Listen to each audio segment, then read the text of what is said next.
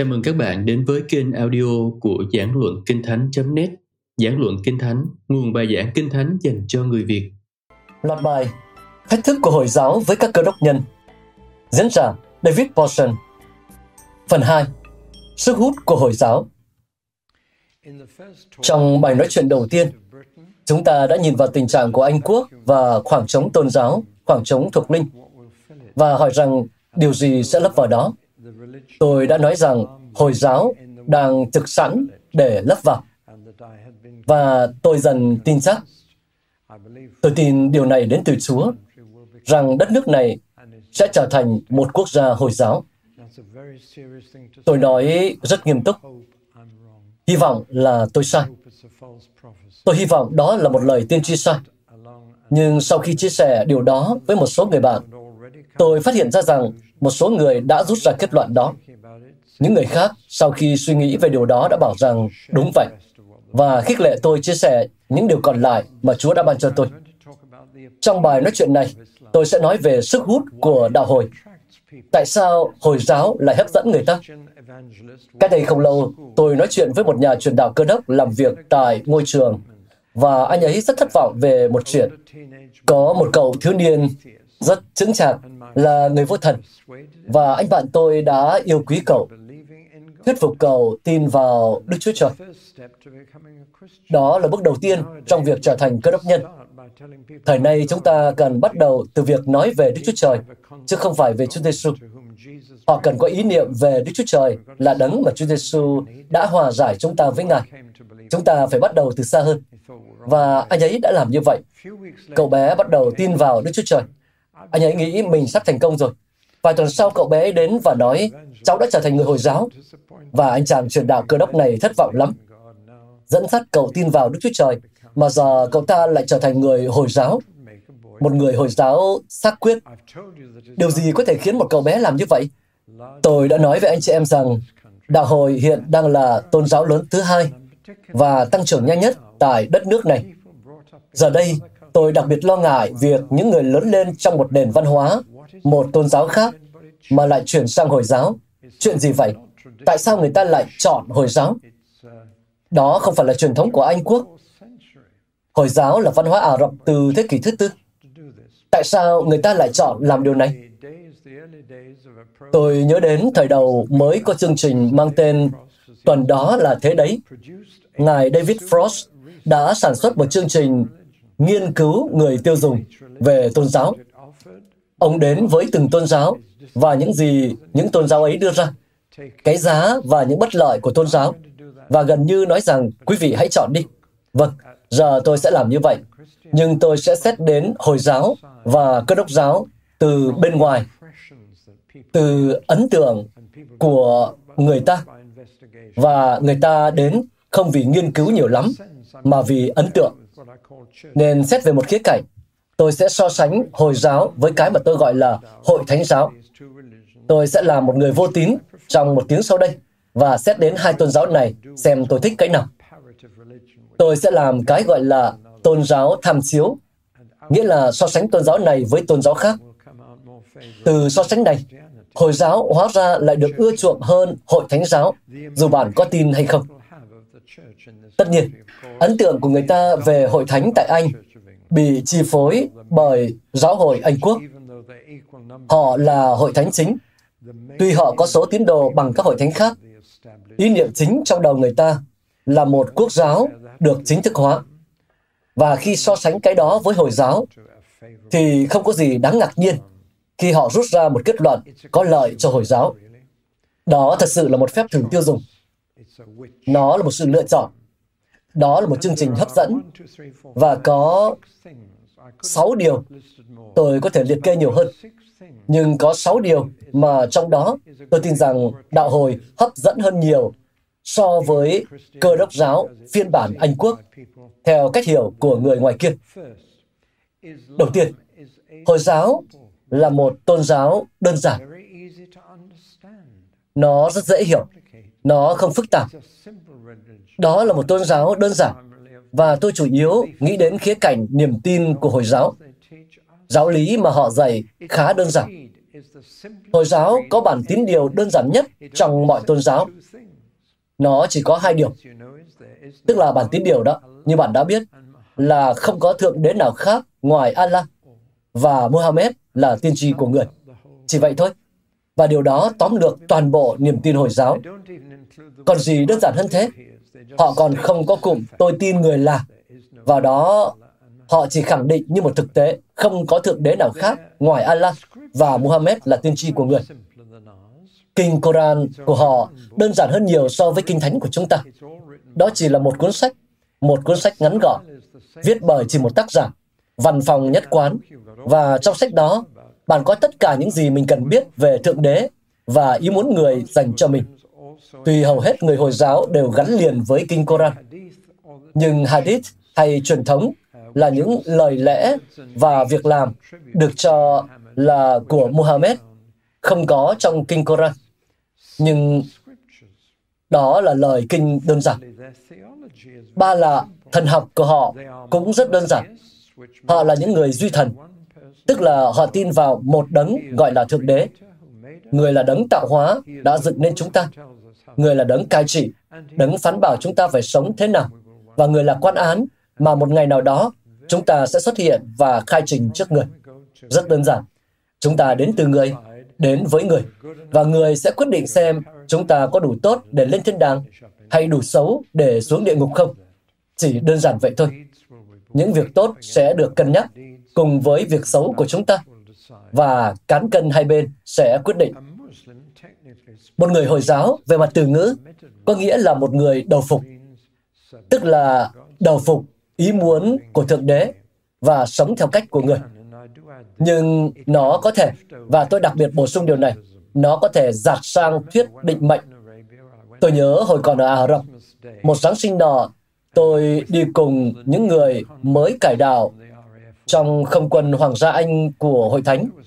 Và vì là Giáng sinh, nên tôi muốn đưa họ ra ngay khỏi doanh trại, vì nó biến thành một cuộc thắc loạn vào Giáng sinh. Những người mới cải đạo này, họ đã quen say xỉn rồi, và tôi muốn đưa họ ra khỏi đó. Thế là chúng tôi đến một làng trài nhỏ, gọi là Bia Phúc Cầm. Chúng tôi đi câu cá với người Ả Rập tại Aden, và có cả một ngày vui vẻ.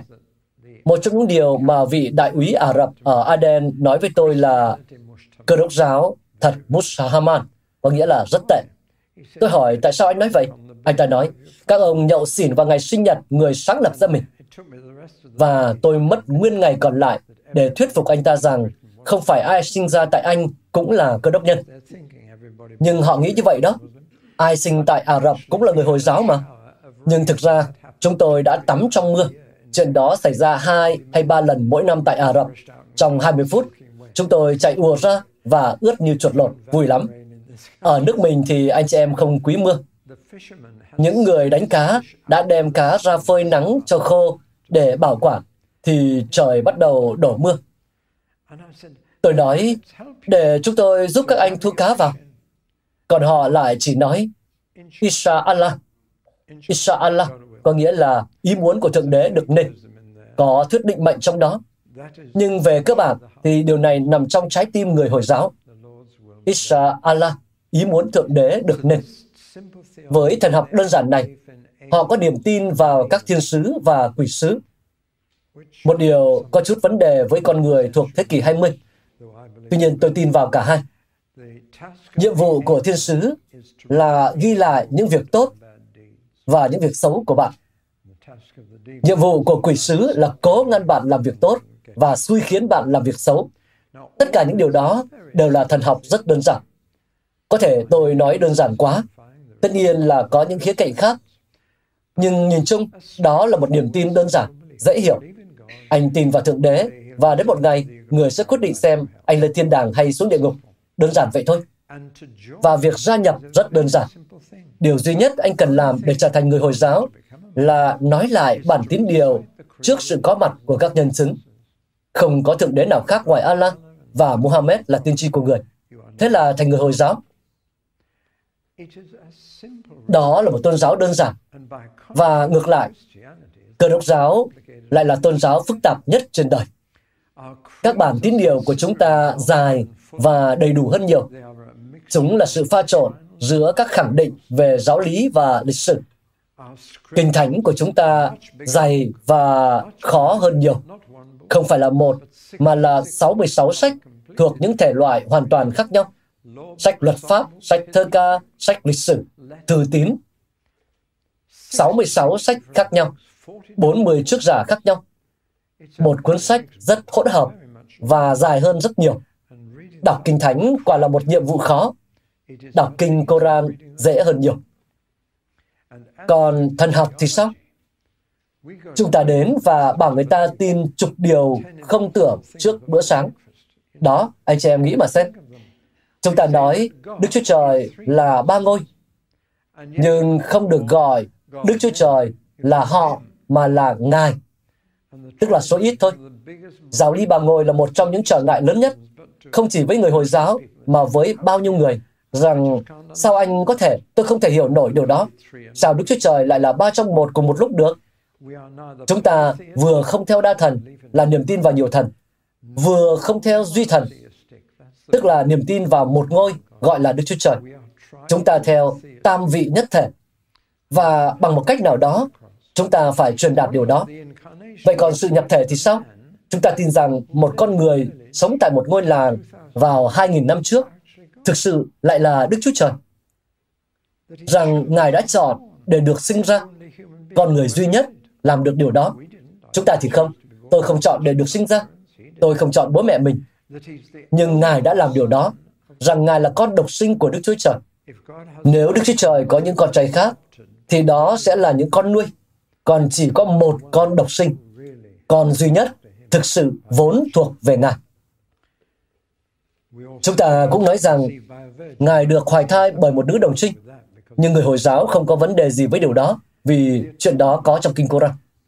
Sự chuộc tội, rằng con người này bị hành hình như một tội phạm ở tuổi 33, nhưng lại không phạm cái tội được gán cho Ngài, rằng tất cả đều được định bởi Đức Chúa Trời, và rằng Ngài đã thực sự trả giá cho tội lỗi của cả thế gian. Trong đó có chúng ta, những người sống vào 2.000 năm sau và cách đó 2.000 dặm.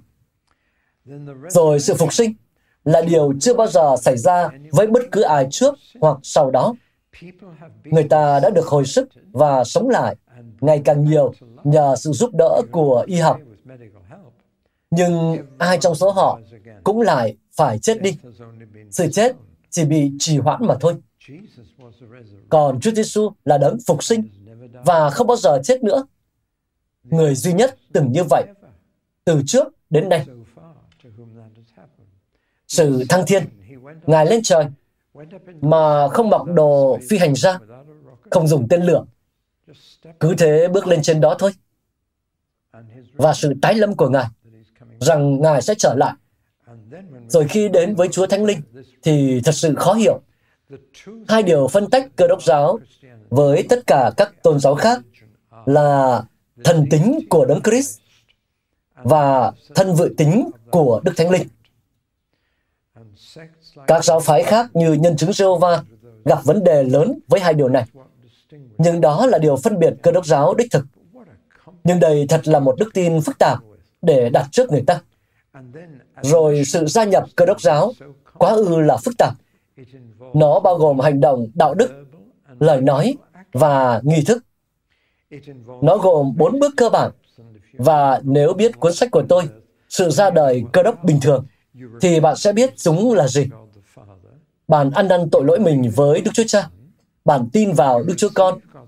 Bạn nhận lãnh Chúa Thánh Linh và được bắp tem trong nước, nhân danh Cha Con và Thánh Linh. Từ đó bạn mới chỉ bắt đầu thôi. Đức tin của chúng ta phức tạp hơn bao nhiêu? Điều thứ hai về đạo hồi. Đạo hồi không chỉ là một tôn giáo đơn giản, mà còn là một tôn giáo dễ dàng. Giờ chúng ta nghĩ đến cách thực hành Hồi giáo. Chỉ có 5 điều mà bạn cần làm. Chắc chắn là anh chị em biết năm trụ cột của Hồi giáo và để tôi lướt qua. Một là nói lại bản tín điều. Vâng, cái đó đủ dễ rồi, không mất đến 5 giây. Hai là nói lời cầu nguyện 5 lần mỗi ngày. Vâng, bất tiện thật, nhưng không phải là không thể. Vào thứ sáu, bạn sẽ phải cầu nguyện công khai với những người khác. Những lần khác là riêng tư. Nó mất vài phút chứ không phải vài giờ. Nhưng tần suất là như vậy. Đồng thời, bạn lại hoàn toàn có thể làm được chỉ cần sắp xếp lại thời gian trong ngày một chút. Ba là bạn phải bố thí 2,5% và khoản bố thí đó dành cho người nghèo, không cho nhà thờ, giáo sĩ hay thầy tế Hồi giáo mà cho người nghèo. 2,5% thu nhập. Không phải là số tiền lớn, không phải phá sản. Bốn là thực hành kiêng ăn cả một tháng trong năm. Nhưng như tôi đã nói, là họ chỉ kiêng ăn vào ban ngày. Mặt trời lặn là có thể ngồi xuống ăn tất cả những gì mình cần hay muốn. Nhưng vào ban ngày thì không ăn trong tháng Ramadan. Và cùng lắm thì chuyện đó làm rối loạn hệ tiêu hóa. Nhưng đó là điều đơn giản và dễ thực hiện. Và cuối cùng, nếu bạn khỏe mạnh và có khả năng, thì bạn sẽ hành hương một lần trong đời đến Mecca, là trung tâm của thực hành Hồi giáo. Và bạn đi cùng hàng ngàn người khác. Và rồi bạn có thể nhuộm tóc đỏ để mọi người đều biết bạn đã làm như vậy. Thực ra thì Kinh Koran nói rằng Thánh Allah không bắt bạn phải khổ ải trong tôn giáo. Nên chính Kinh Koran nói rằng điều này chẳng khổ ải gì. Nó chỉ là một thực hành nằm trong khả năng của tất cả những người sẵn lòng làm điều đó. Nó rõ ràng, cụ thể. Bạn biết khi nào thì mình đã đạt được. Bạn có thể tự kiểm là mình đã hoàn thành. Thế là xong. Còn cơ đốc giáo, nếu so sánh thì thoạt nhìn có vẻ dễ hơn. Vì tuy có cả cầu nguyện, dâng hiến và kiêng ăn, nhưng không cái gì được thiết lập cụ thể. Mà phụ thuộc vào kỷ luật tự giác và tự đánh giá của bạn. Người ta không bảo bạn phải cầu nguyện 5 lần một ngày, hay bạn phải cầu nguyện 5 phút một ngày. Tùy bạn, bạn lựa chọn, bạn quyết định. Không có luật lệ gì cho sự tính nguyện riêng hay công khai trong Kinh Thánh. Không. Tùy bạn thôi. Cái đó nghe có vẻ dễ hơn. Mặt khác, nếu đi hội thánh thì bạn sẽ được hô hào đến mức cao nhất mà bạn có thể tưởng tượng được. Người ta sẽ nói với bạn là không phải 2,5% thu nhập hay thậm chí 10%. Đó là một điều luật Do Thái. Nhưng cơ đốc nhân không phải tuân theo luật 1 phần 10. Cơ đốc nhân được bảo là 100%, rằng không phải bạn quyết định dâng bao nhiêu cho Chúa, mà là giữ bao nhiêu cho mình. Nhưng chuyện đó, suy cho cùng, vẫn thuộc vào bạn. Không có luật lệ bất di bất dịch. Nên bạn không bao giờ có thể nói là cái đó mình đã xong rồi, tích vào thôi. Tôi e là những người giảng đạo luôn đặt trước chúng ta những đòi hỏi bất khả thi, vì họ sẽ dùng những minh họa về các thánh đồ tin kính vượt xa người thường, đến nỗi bạn không có buồn bắt trước nữa. Kiểu thánh đồ này, chúng ta đọc thấy ông trong tiểu sử, ông cầu nguyện cả 10 tiếng mỗi ngày. Vâng, những người giảng đạo nói kiểu như vậy. Điều đó chỉ khiến bạn nản lòng hoặc chỉ nói, ông ấy cầu nguyện giỏi thật. Nhưng giá như chúng ta có những luật lệ, tất nhiên, hội thánh rơi vào cái bẫy đó và nói bạn phải kiêng ăn trong mùa chay. Giờ thì điều đó có nghĩa là bạn bỏ ăn sô-cô-la, bạn tự quyết định điều mình làm trong mùa chay. Hội thánh mà tôi và vợ tôi tham dự, họ quyết định là trong mùa chay, mỗi tuần họ ăn mừng một bữa thịnh soạn, một kiểu khá mới vào mùa chay. Nhưng đó, bạn tự quyết định và bạn không thực sự biết mình đã từ bỏ đủ trong mùa chay hay chưa. Thực ra, đó là nguồn gốc của luật lệ tu viện và các nữ tu, vì họ đưa ra những luật lệ rõ ràng, sự trong trắng, nghèo nàn và vâng phục tuyệt đối, và họ biết khi nào mình tuân theo. Cơ đốc giáo không phải là một tôn giáo của những luật lệ, của những yêu cầu cụ thể, nên bạn không bao giờ biết chắc là mình đã làm tốt đến đâu. Bạn không thể nói là tôi cũng ngoan đấy chứ. Vâng, một tôn giáo của những luật lệ thì dễ tiếp nhận hơn. Bạn biết là người ta chờ đợi điều gì. bạn chỉ cần làm và tự tích cho mình. Cơ đốc nhân lại không thể làm vậy. Thứ ba, Hồi giáo là một tôn giáo đạo đức. Hồi giáo liệt kê rất rõ ràng những điều được và không được làm. Chúng ta đã xét đến những điều mà người Hồi giáo nên làm.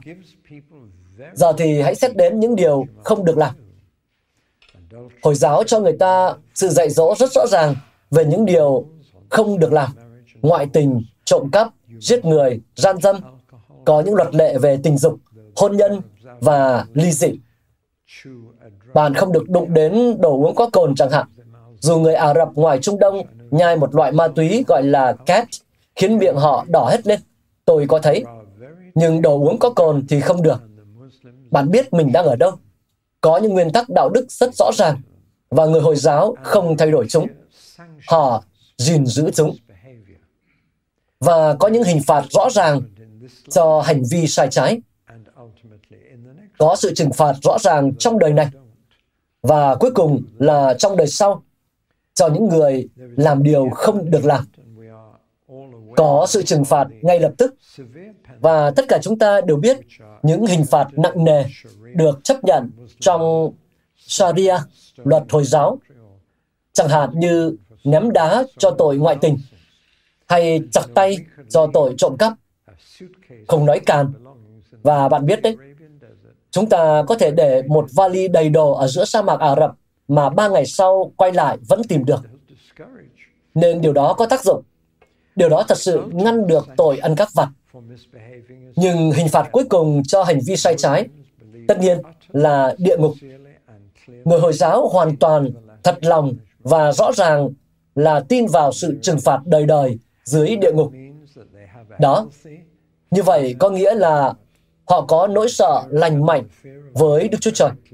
Vì sợ địa ngục và kính sợ Đức Chúa Trời có liên hệ mật thiết với nhau. Vậy là có những nguyên tắc đạo đức rõ ràng, những hình phạt và sự trừng phạt rõ ràng trong đời này và đời sau.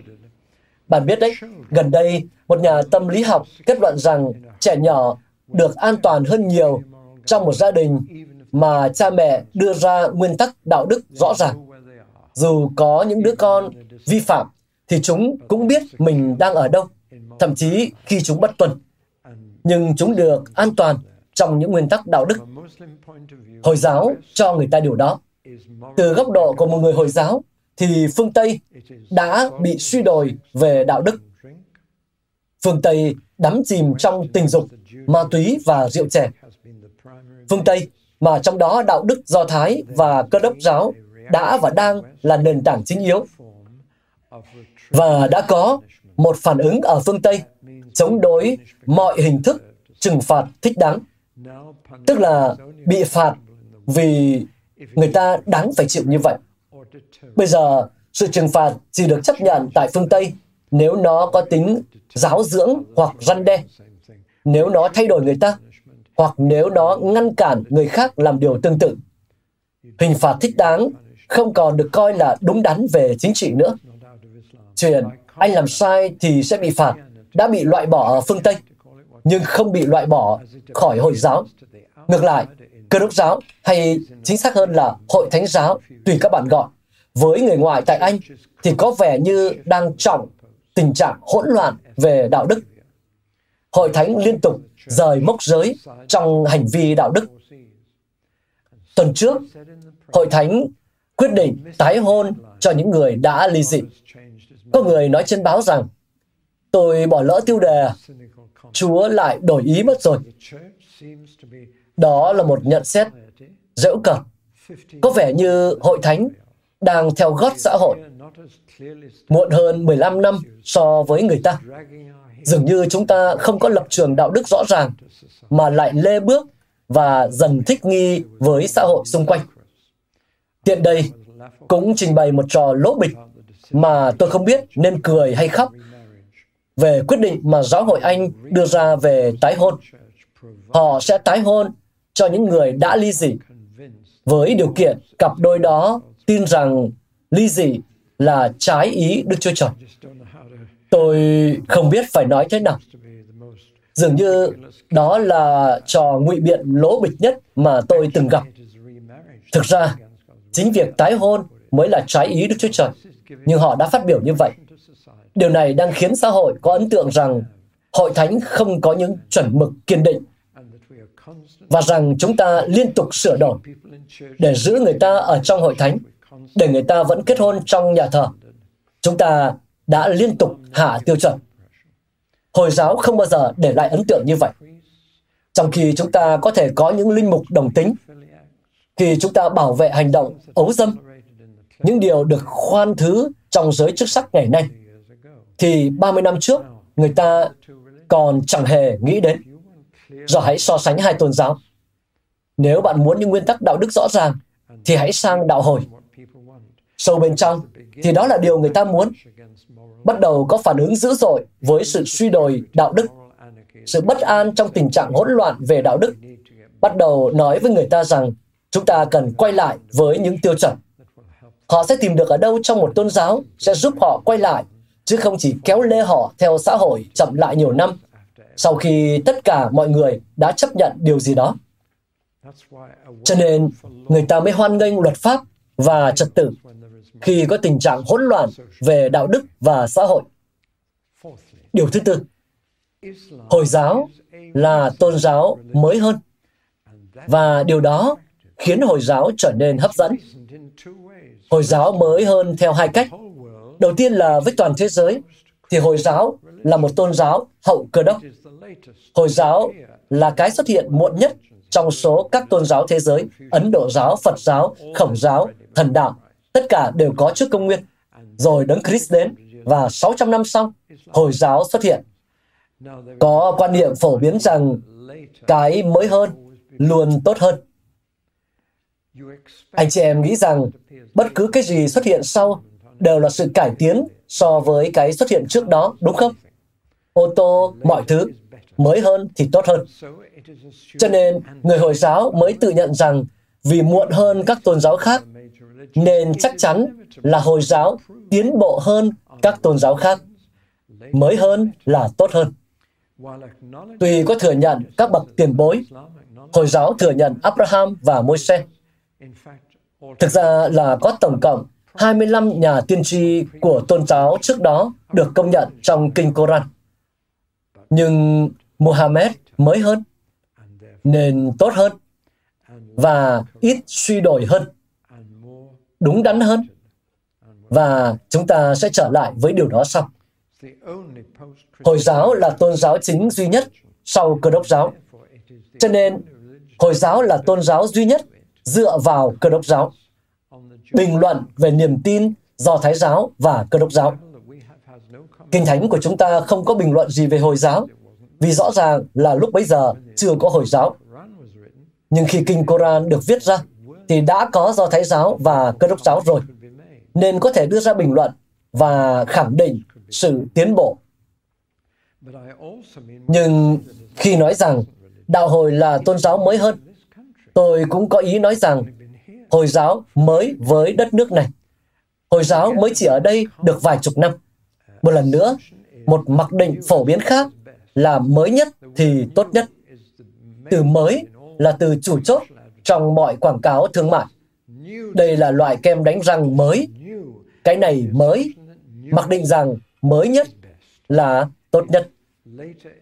Nếu mới hơn là tốt hơn, thì mới nhất là tốt nhất. Và với nhiều người tại đất nước này, Hồi giáo là tôn giáo mới. Sự mới lạ có sức hấp dẫn kinh khủng vào thời nay. Tỉnh dậy với tin nóng hổi, có gì mới không? Và Hồi giáo là tôn giáo mới ở đây, rất mốt. Người nhập cư đã mang nó theo mình. Và sự mới lạ có sức hấp dẫn. Từ thời Athens, trong công vụ chương 17, người ta đã tụ họp lại để nghe điều mới mẻ nhất. Bây giờ, người ta đã có thể trở thành một người Anh theo Hồi giáo. Điều đó đã được chấp nhận rộng rãi. Nhưng vế sau mới là điều quan trọng. Ít khi người ta nói là người Hồi giáo Anh, mà là người Anh theo Hồi giáo.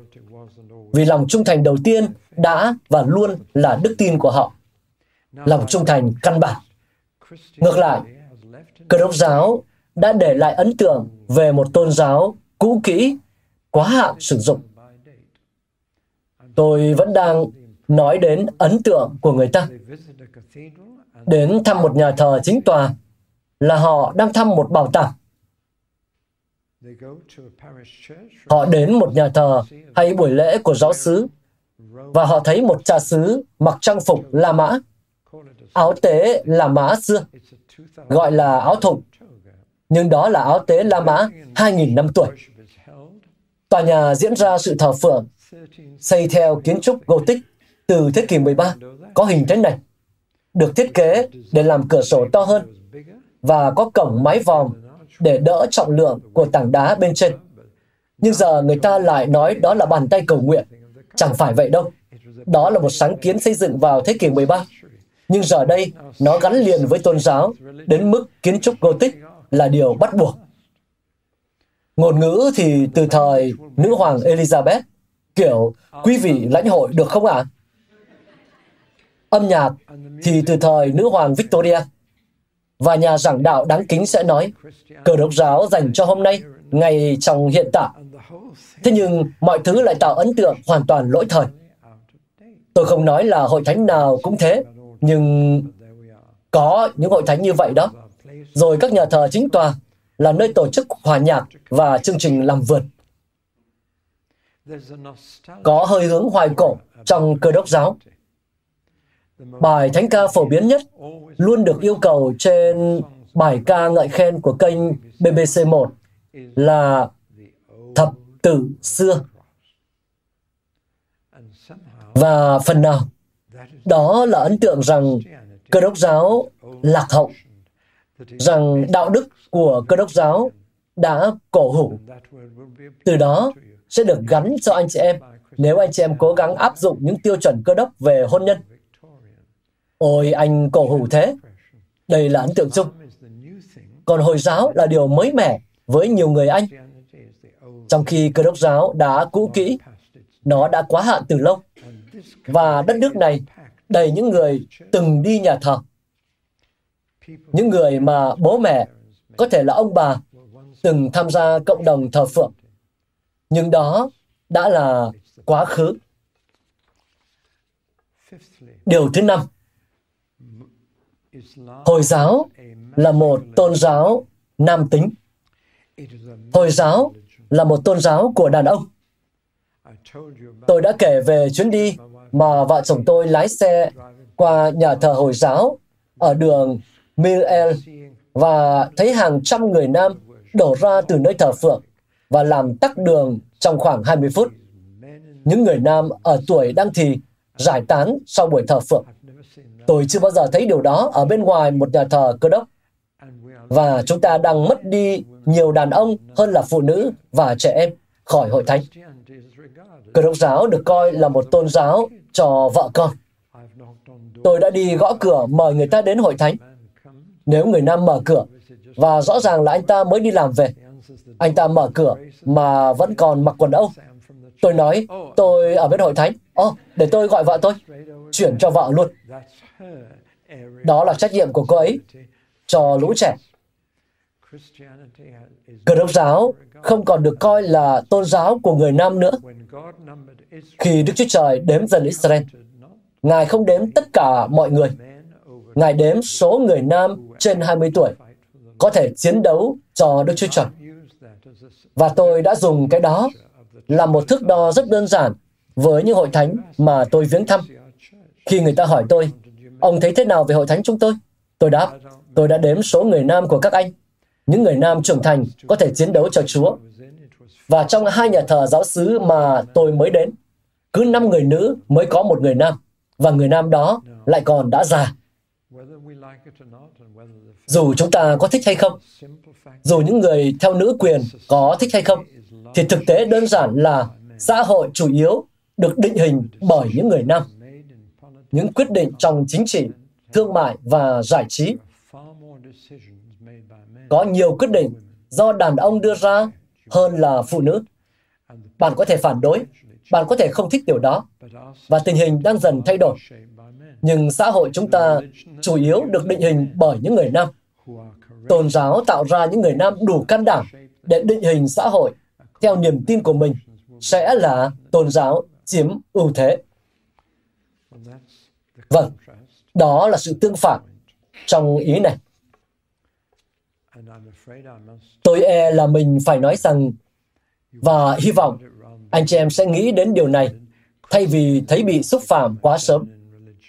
Cơ đốc giáo đã trở thành một tôn giáo nữ tính tại đất nước này. Chúng ta có những hội thánh cứu sinh, phụ nữ và trẻ em trước. Tôi sẽ giàu to nếu tôi nhận được một bảng Anh từ mỗi một cặp vợ chồng có người vợ hơn chồng về mặt thuộc linh. Anh chị em biết điều tôi đang nói. Nhưng cơ đốc giáo bắt đầu với 12 người nam. 12 người nam lao động. Tần ước được gửi đến anh em, chứ không phải anh chị em. Bạn đã bao giờ để ý đến điều đó chưa? Có những cuốn sách trong Kinh Thánh mà cả sách không có câu nào dành cho người nữ và sách châm ngôn nổi tiếng trong điều đó. Nhưng sách ấy cũng kết thúc với hình ảnh về một người vợ lý tưởng. Nhưng sách đó lại hoàn toàn nói với nam giới trong những điều mà Đức Chúa Trời đòi hỏi ở người nam. Ở đây tôi có một mẫu báo cáo về cuộc khảo sát 120 người được tấn phong chức vụ trong Anh giáo, 155 người nam và 97 người nữ. Lần đầu tiên, họ phải làm một bài kiểm tra tâm lý về tính khí, không rõ nó là gì. Nhưng có vẻ như đại đa số nam giới có sự nữ tính, còn nữ giới lại có sự nam tính đặc trưng.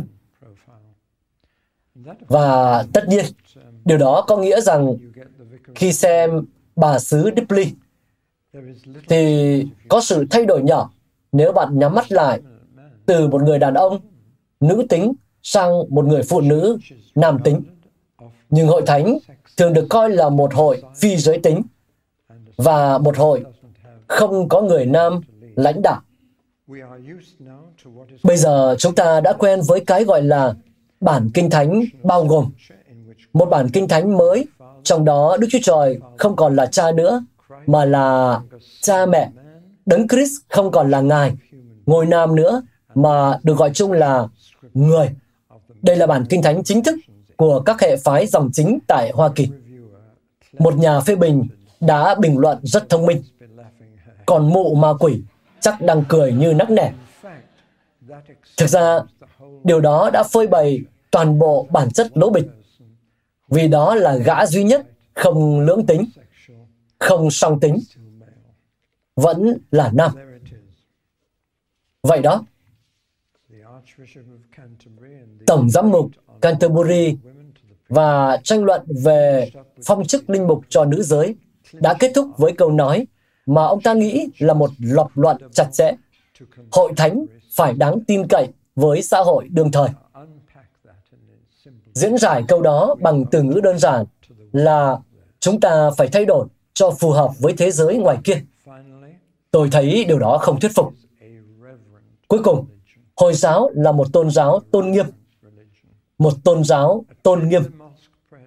Khi tham dự một giờ cầu nguyện trong nhà thờ Hồi giáo, bạn sẽ thấy những người nam quỳ gối trước Thượng Đế, khiêm nhường, sắp mặt xuống trước đấng tạo hóa mình, cùng quỳ gối trước Thượng Đế. Trong khi nhiều buổi thờ phượng cơ đốc tôi dự ngày nay chỉ khá hơn vũ trường một chút. Xin lỗi, nhưng tôi phải nói như vậy. Thiếu sự kính sợ Chúa. Người Hồi giáo tôn kính cuốn kinh của mình. Kinh Koran không bao giờ được cầm ở dưới thắt lưng và luôn được giữ trên một giá sách cao hơn đầu người. Bạn có thể gọi đó là sự tôn sùng kinh sách. Nhưng có thể bạn không biết rằng nếu trước mặt người Hồi giáo mà bạn ném kinh thánh trên sàn, cạnh ghế ngồi, thì bạn đang thực hiện một hành động phạm thượng. Có sự tôn kính trong đó. Và Hồi giáo là một đức tin lấy Thượng Đế làm trọng tâm. Khi nhóm lại để thờ phượng, họ không hỏi điều gì sẽ thu hút người ta, điều gì sẽ làm hài lòng người ta, điều gì sẽ khiến người ta chú ý. Họ đặt Thượng Đế ở trọng tâm. Họ sẽ nghĩ Thượng Đế đòi hỏi gì ở chúng ta. Nhưng chúng ta hành xử như thể Đức Chúa Trời thay đổi sở thích âm nhạc và mọi thứ khác hai lần một tuần. Ý tôi không phải là chúng ta phải quay lại với kiểu ta, ngươi, xưa cũ. Ý tôi thật ra là thế này. Trong truyền giáo, gói tin lành trong vẻ ngoài đương đại là đúng. Nếu chúng ta muốn chạm tới con người thời nay mà không thỏa hiệp, mục tiêu của chúng ta là dùng tin lành chạm tới họ và càng hiện đại thì chúng ta càng chạm đến họ tốt hơn. Nhưng trong sự thờ phượng thì chúng ta không cân nhắc như vậy. Tiếc là chúng ta thường như vậy. Người ta muốn thể loại nhạc nào? Mối quan tâm hàng đầu của chúng ta khi cùng nhau đến thờ phượng là điều gì khiến Đức Chúa Trời đẹp lòng? Ngài đòi hỏi điều gì ở chúng ta? Hơn nữa, sự tôn kính của họ khi thờ phượng chung là bởi vì họ làm mọi thứ cùng nhau. Bạn sẽ thấy họ cùng đứng, cùng quý. Đó là sự thờ phượng tập thể. Tôi nghe thấy những người dẫn thờ phượng nói với hội chúng của mình rằng, anh chị em muốn làm gì thì làm. Nếu muốn nhảy cứ nhảy, nếu muốn hát cứ hát. Cứ như thể chúng ta đang không ở cùng nhau. Cứ như thể chúng ta đến chỉ để thể hiện bản thân. Phaolô trong Corinto thứ nhất chương 14 nói rằng chúng ta đến để gây dựng nhau, không phải để thể hiện bản thân, nhưng trên hết chúng ta đến để Đức Chúa Trời vui ngắm gia đình của Ngài. Vâng, tôi chỉ đưa thông tin ra như vậy. Nhưng nói thật là sự thờ phượng Hồi giáo có thể gây ấn tượng hơn vì sự tôn kính của Hồi giáo với Thượng Đế toàn năng. Như lời một người mới nói với tôi, dường như chúng ta đang thờ phượng một Đức Chúa Trời bằng vai phải lứa với mình ở trong hội thánh. Và tôi coi đó là một bình luận có cơ sở. Chúng ta đã giao nhiều sự thờ phượng của mình cho văn hóa giới trẻ. Như thể không có ai trên 25 tuổi trong hội thánh.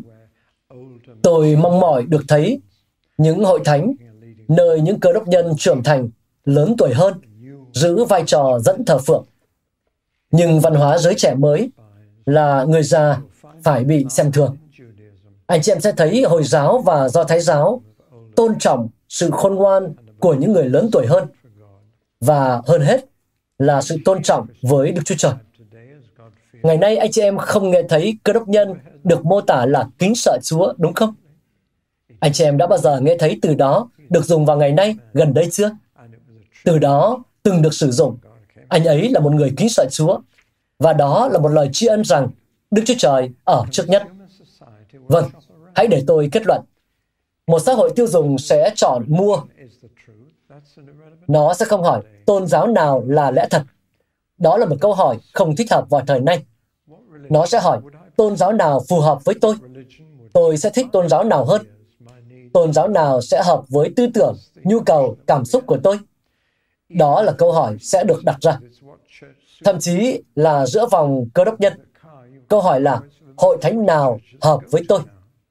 Và nếu có ô tô thì anh có thể chọn trong khoảng 40 hội thánh. Trong cuộc chiến năm 1973 tại Israel, nguồn dầu bị cắt giảm, đặc biệt là từ Hà Lan. Người ta bị cấm đi ô tô vào Chủ nhật.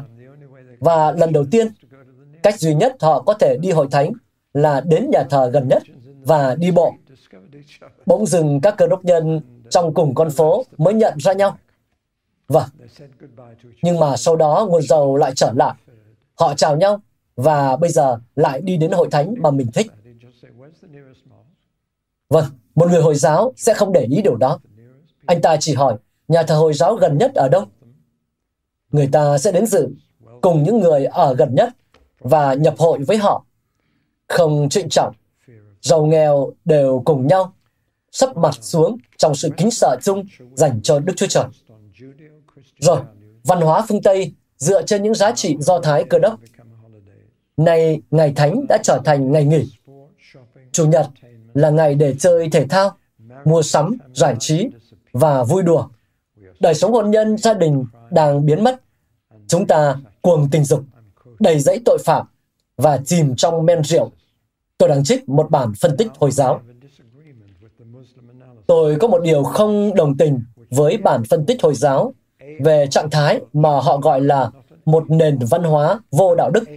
Không phải trái đạo đức, mà vô đạo đức, giống vô thần, nghĩa là không có Đức Chúa Trời.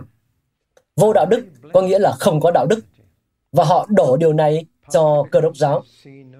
Phần là vì họ không thấy sự phân tách giữa văn hóa phương Tây và cơ đốc giáo. Với họ thì bất cứ ai sinh ra trong đất nước cơ đốc thì đều là cơ đốc nhân. Thế là họ nhìn vào nền văn hóa phương Tây và bảo rằng điều này chứng tỏ cơ đốc giáo là tôn giáo sai trật. Hãy xem cơ đốc giáo đã dẫn tới điều gì. Đó là một lập luận khó đáp trả. Họ sẽ nói rằng đây là kết quả tất yếu của đức tin chúng ta, rằng đây là điều đức tin ấy đã dẫn đến trong xã hội chúng ta. Tôi sẽ không nói ngược lại, nhưng nhiều cơ đốc nhân thì có. Nhiều cơ đốc nhân nói rằng tình trạng của nền văn minh phương Tây không phải là do cơ đốc giáo, mà do thiếu cơ đốc giáo. Rằng người ta không còn thực hành và tin vào cơ đốc giáo. Cho nên chúng ta mới ở trong mớ hỗn độn. Và cái đó có cái đúng của nó. Roma chương 1 nói rằng khi người ta bỏ Đức Chúa Trời thì Ngài phó mặc họ cho tất cả những điều họ muốn làm. Và điều đó dẫn tới hành vi chống đối xã hội, tăng mạnh hoạt động đồng tính, vân vân. Anh chị em cứ đọc Roma chương 1 mà xem, đọc như một tờ báo chủ nhật. Tuy nhiên, tôi không nghĩ đó là toàn bộ sự thật. Người Hồi giáo cho rằng đây là kết quả của cơ đốc giáo. Cơ đốc nhân nói không. Điều đó là kết quả của việc rời bỏ cơ đốc giáo. Tôi nghĩ sự thật nằm đâu đó ở giữa. Vì tôi tin điều đó là kết quả của một cơ đốc giáo đã thỏa hiệp, đã hạ thấp tiêu chuẩn, không còn thực thi kỷ luật. Hầu như không có hội thánh nào trên đất nước này thực thi kỷ luật. Lần cuối bạn nghe đến việc dứt phép thông công là khi nào? Nhưng Chúa Giêsu lại bảo chúng ta làm như vậy. Nếu một người không chịu ăn năn về điều đi ngược với tin lành, nên kỷ luật hội thánh gần như đã biến mất. Tôi nghĩ không phải ngẫu nhiên mà khi kỷ luật biến mất khỏi hội thánh, người ta lại lũ lượt bỏ đi.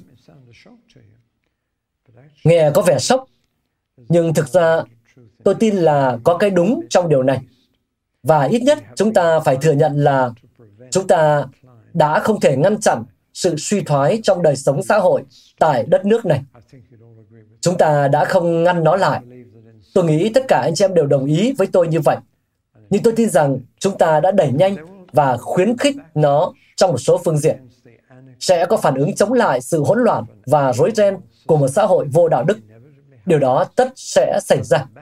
Sự chống đối mạnh, phản ứng đó là tiếp nhận một tôn giáo rõ ràng về đạo đức và Hồi giáo rất hợp để làm điều đó. Liệu Anh Quốc có tốt hơn dưới Sharia, luật Hồi giáo không?